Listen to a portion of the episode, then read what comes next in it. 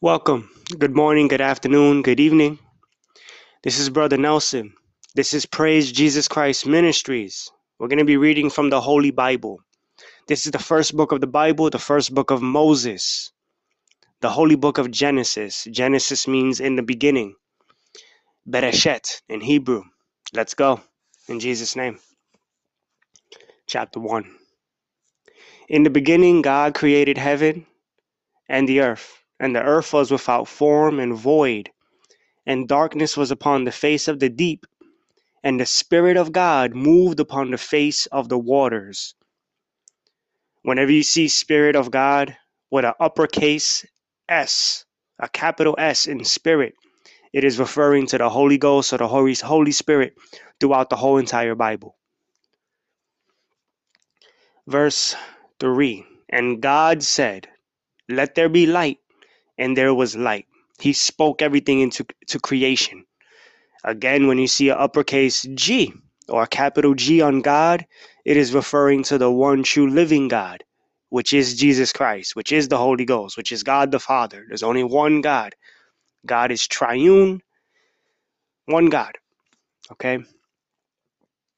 And God saw the light that it was good, and God divided the light from the darkness. And God called the light day, and the darkness he called night. And the evening and the morning were the first day. In Hebrew tradition, the way God has created the day and the night, the night is the beginning of the day. This is why in Hebrew tradition, when they keep the Sabbath, it's from sundown Friday to sundown Saturday. Even though we know, those of us who follow the scriptures, that the Sabbath is a foreshadow of Christ Himself. Jesus is the Sabbath. We are not to idolize a day of the week. Amen. Verse 6 And God said, Let there be a firmament in the midst of the waters, and let it divide the waters from the waters.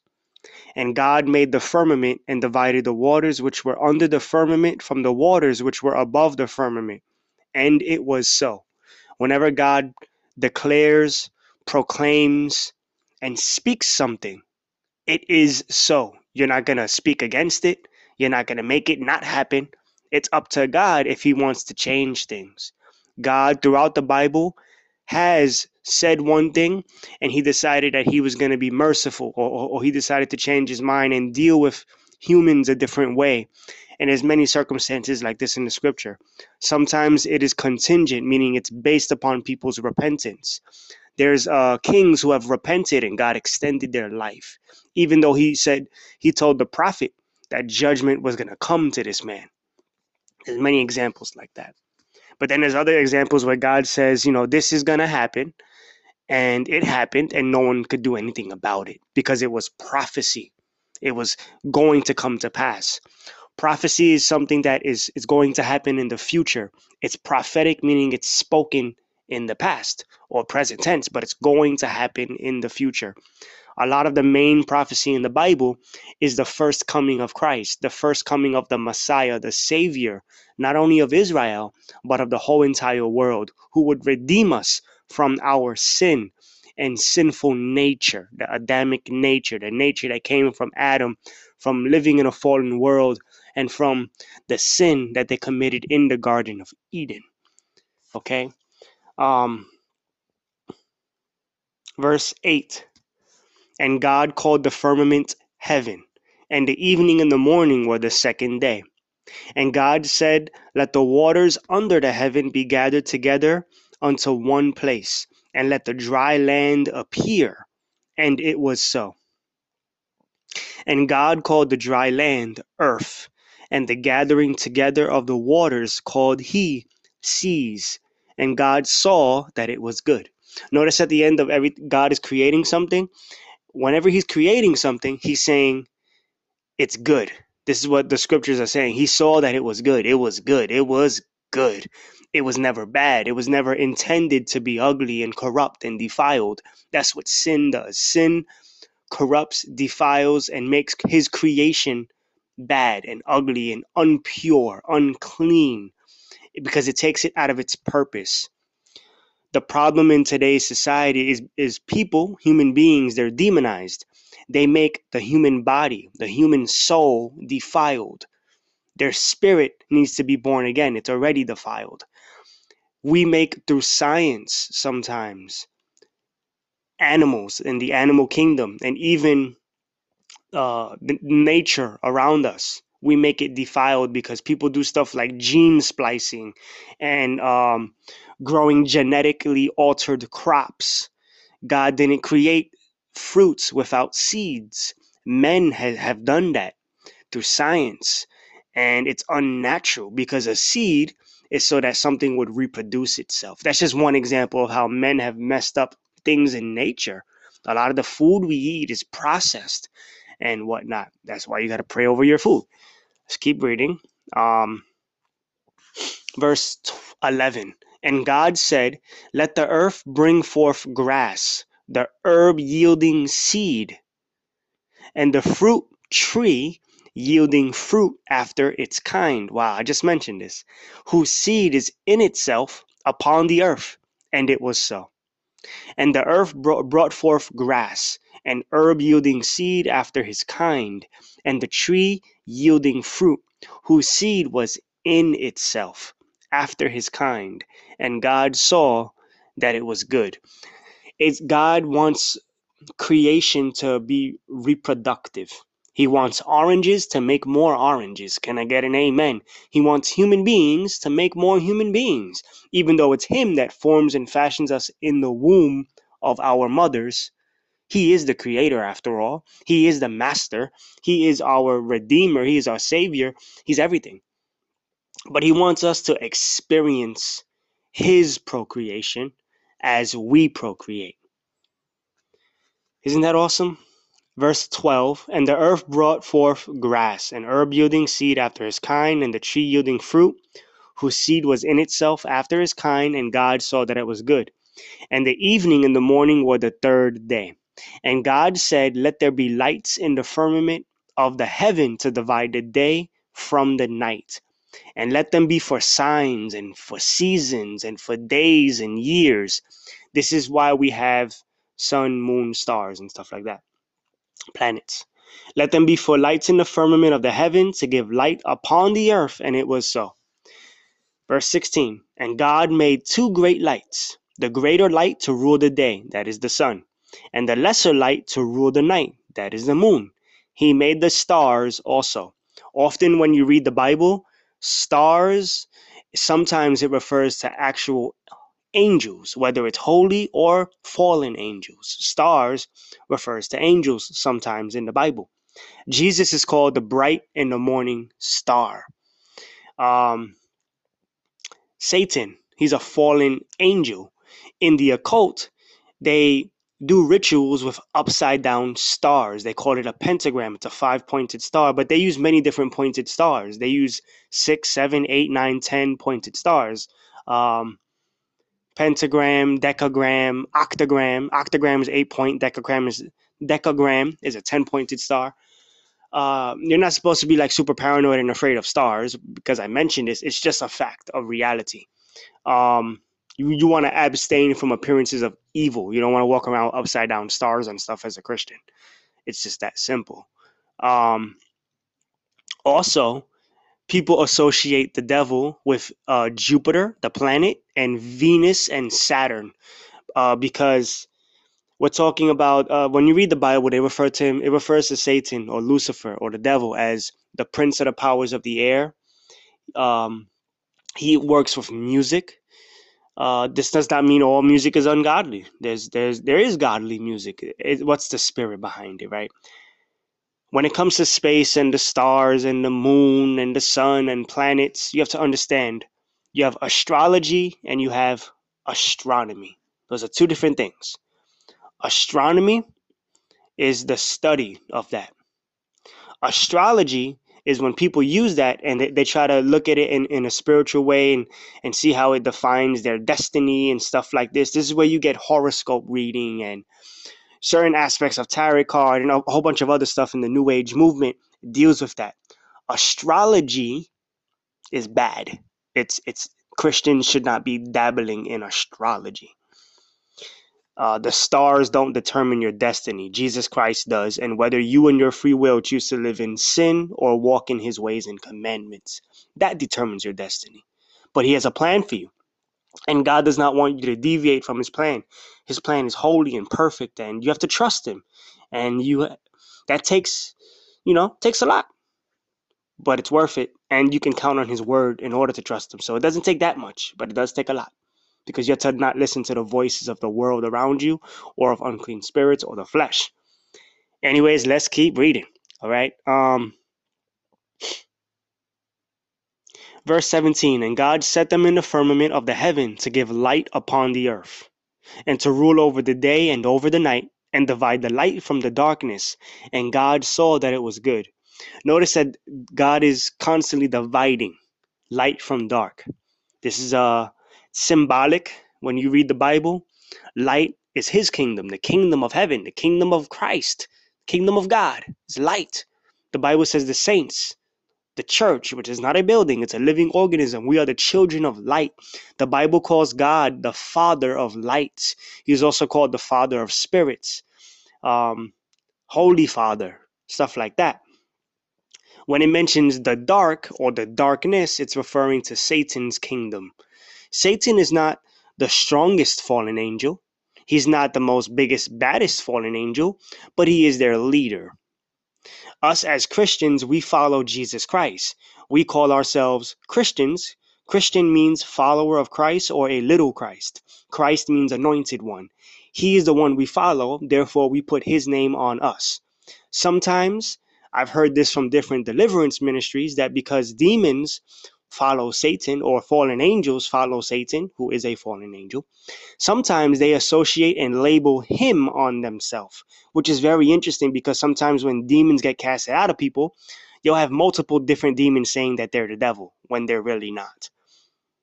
It's very interesting. Whole different study. You don't have to believe or uh, you don't have to necessarily believe in that or agree with me.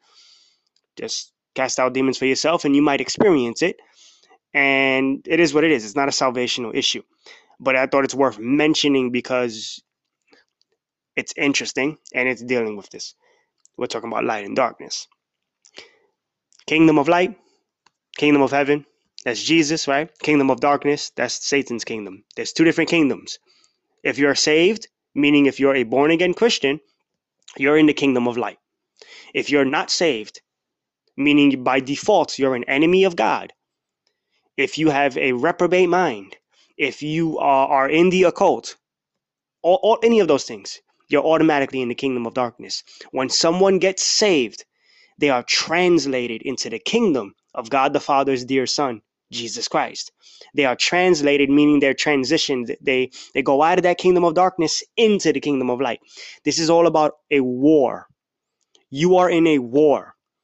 The thing is, what are you going to do?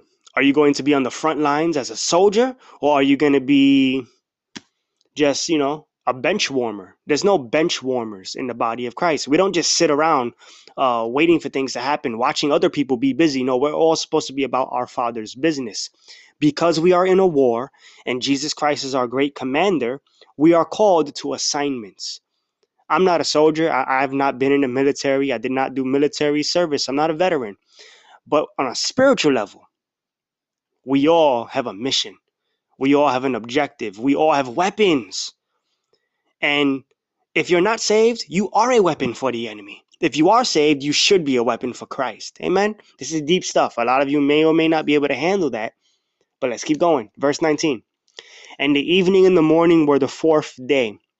And God said, Let the waters bring forth abundantly the moving creature that has life, and fowl that may fly above the earth in the open firmament of the heaven. And God created great whales and every living creature that moves, which the waters brought forth abundantly after their kind, and every winged fowl after his kind, and God saw that it was good. It says later on in the book of Genesis that Adam named the animals. Now, he doesn't speak English at that time, he doesn't speak Spanish. He speaks a different language that we don't have on the planet right now. People call it an Adamic language. It's a language of mystery. Some people like to believe it's a combination of many languages. I don't know. Some people even believe it's Hebrew because people can't really trace Hebrew if you study language back to its roots. We don't really know. People say uh, when you learn in history class, they say all culture started in Mesopotamia, which is really where Abraham comes from, the land of Ur, also where Job comes from, from the book of Job. In any case, most of the Bible happens in the Middle East. And a lot of those Middle Eastern languages, they're very ancient. And it's, it's very interesting to think about that. And as far as animals are concerned, these early animals may have not looked like what me and you know today. Like the first whale that God created, it may not have looked like what whales you see today look like.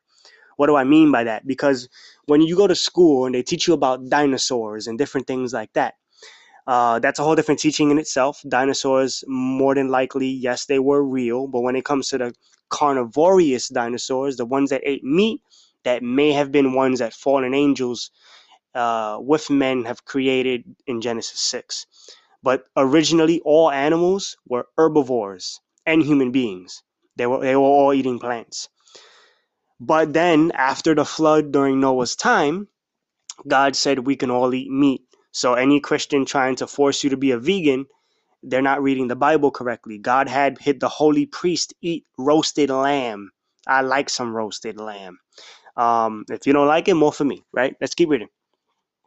Verse 22 And God blessed them. Only God blesses, no one else.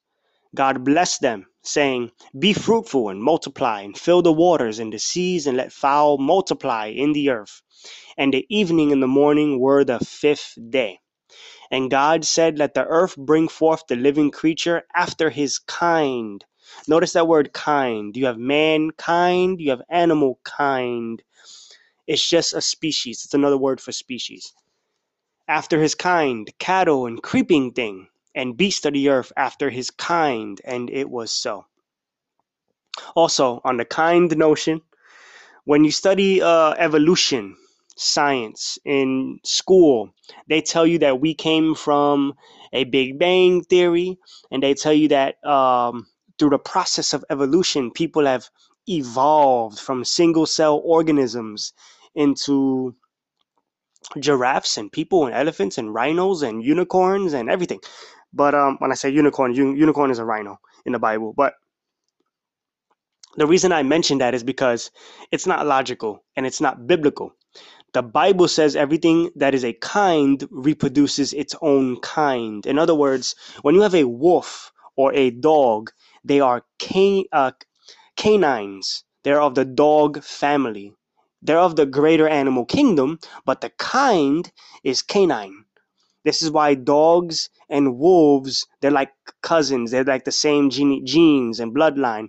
But nowhere in history, biblically, realistically, has a wolf or a dog transformed into a whale.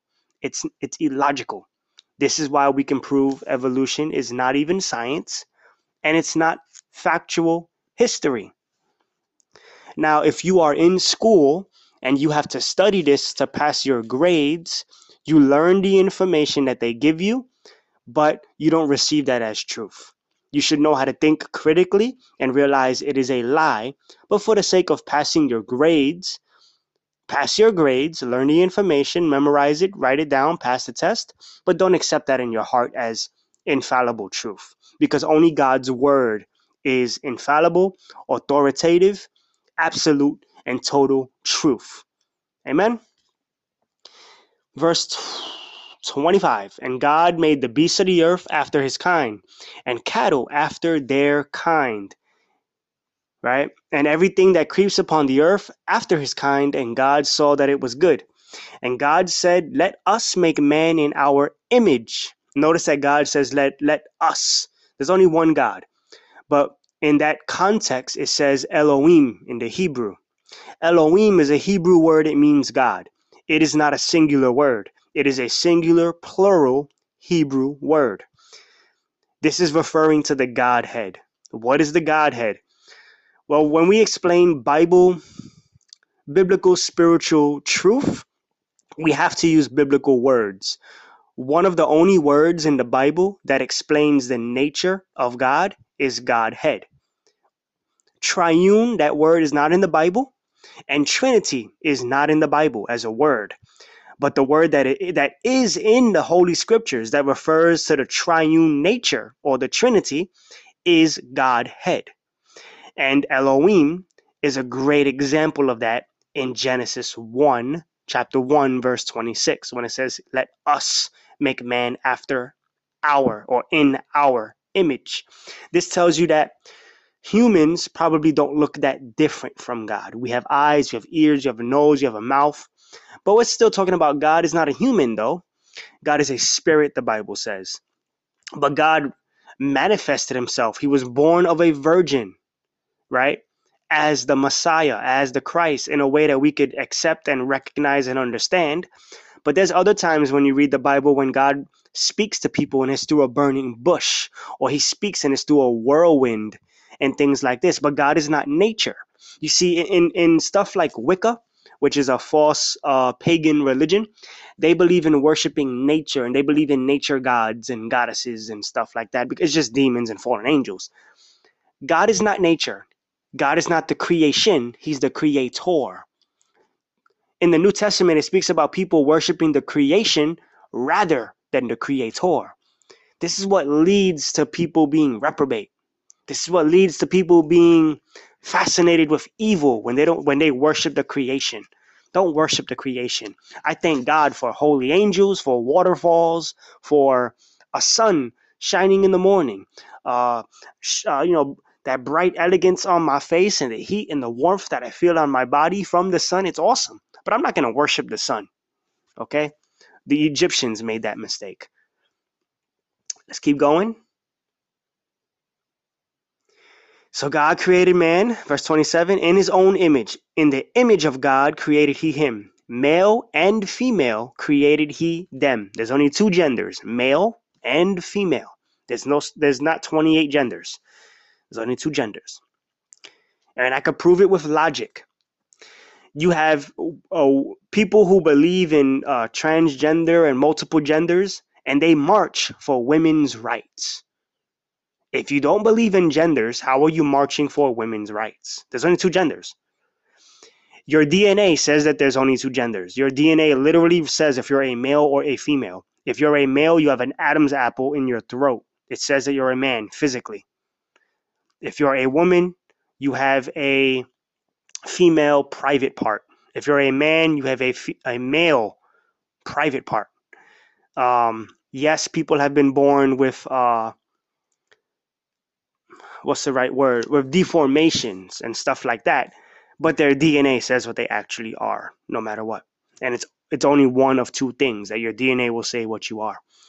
Okay so god created man in his own image. In the image of god created he him. Notice that it refers to man and it, it, it says adam sometimes when it refers to both of them. Because when god addresses a couple when god addresses a ministry and things like this he's going to go to the head of that and God has always put the head of marriage, of ministry, of things in life under Christ as male authority. This is why whenever God goes to address things, he goes to the man. So he, he, he it refers to both of them as Adam, just as a side note. Verse 28 And God blessed them. And God said to them, Be fruitful and multiply. He spoke that over them. And replenish the earth and subdue it and have dominion over the fish of the sea, and over the fowl of the air, and over every living thing that moves upon the earth. Notice that God said that we have dominion in the very beginning. This is before Adam and Eve sinned. When they sinned, they gave up their dominion to an extent. They gave it up.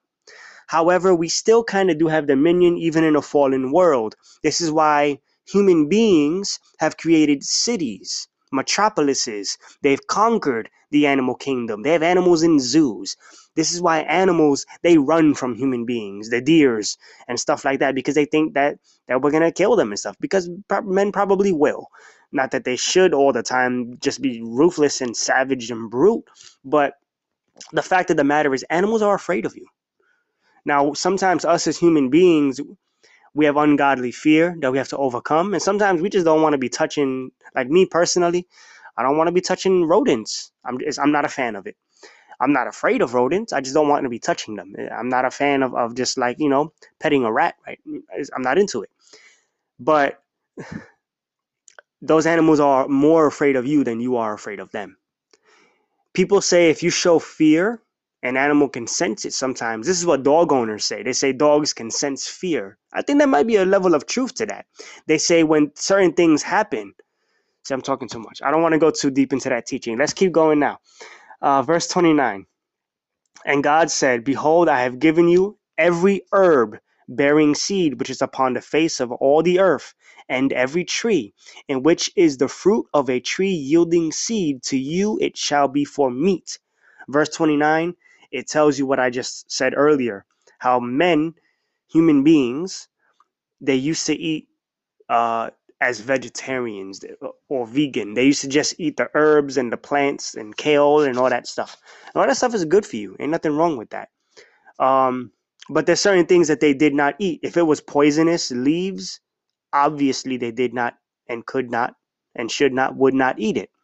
Sometimes they had to probably learn this over time and maybe people have died because they ate the wrong thing, and the rest of uh, the group of people around them they said, okay, we can't eat that.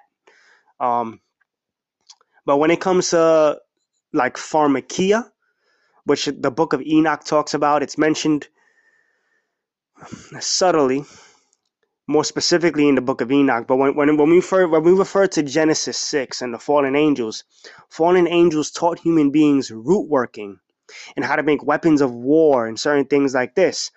And this is why today in 2021, you have people who take leaves and herb and they make drugs out of it because this is not something that they just thought of out of their brain. This is stuff that was taught to human beings. This is how you have hard drugs on the planet, any type of drug, really, even pharmaceutical drugs. But a lot of the herbs around us, they do have natural healing remedies and properties but you're not supposed to just you're not supposed to be doing certain things with these leaves. Okay? I'll just leave it at that. Verse 30 and to every beast of the earth and to every fowl of the air and to everything that creeps upon the earth wherein there is life i have given every green herb for meat. And it was so. After the flood of noah people was eating animals. And animals were eating animals. I believe when we go to the holy city of God, the New Jerusalem. Or when we go to heaven, we might not be eating meat no more. Who knows? I don't know. Maybe we will. Jesus ate uh, salmon. He he had some honeycomb. He had some things. Um, I don't know if he had chicken wings, but he had some things. He was not necessarily a vegan uh, when you read the New Testament. God ate animal flesh. I don't know if we're going to be eating animal flesh. I don't know if we're really going to be eating. You know, no eye has seen, no ear has heard the things that God has prepared for us. It's just something, you know, I think about, you may have thought about. Let's read this last verse, and we're going to close out this chapter with a prayer. And God saw everything that he made, and behold, it was very good. And the evening and the morning were the sixth day. It took six days to create everything, and on the seventh day, God rested. It's symbolic six days or 6,000 years is going to be all human creation, all human history. And at the seventh day, Christ is coming back. This, this is referring to the second coming. The Bible mentions this later on. It, it's, it's scripture upon scripture, precept upon precept, here a little, there a little. But I'm giving you revelation, okay? That's that. That's Genesis chapter 1. Let's pray. And that's first episode for today. We love you, Lord. We worship you. Hide this word in our heart. Please forgive us for our sins. Wash us in your holy blood, mind, body, soul, and spirit. Help us to be like you. Help us to follow you. We love you. You're the God of creation. We acknowledge you as creator, and we worship you rather than the creation. In Jesus Christ's name we pray. Amen.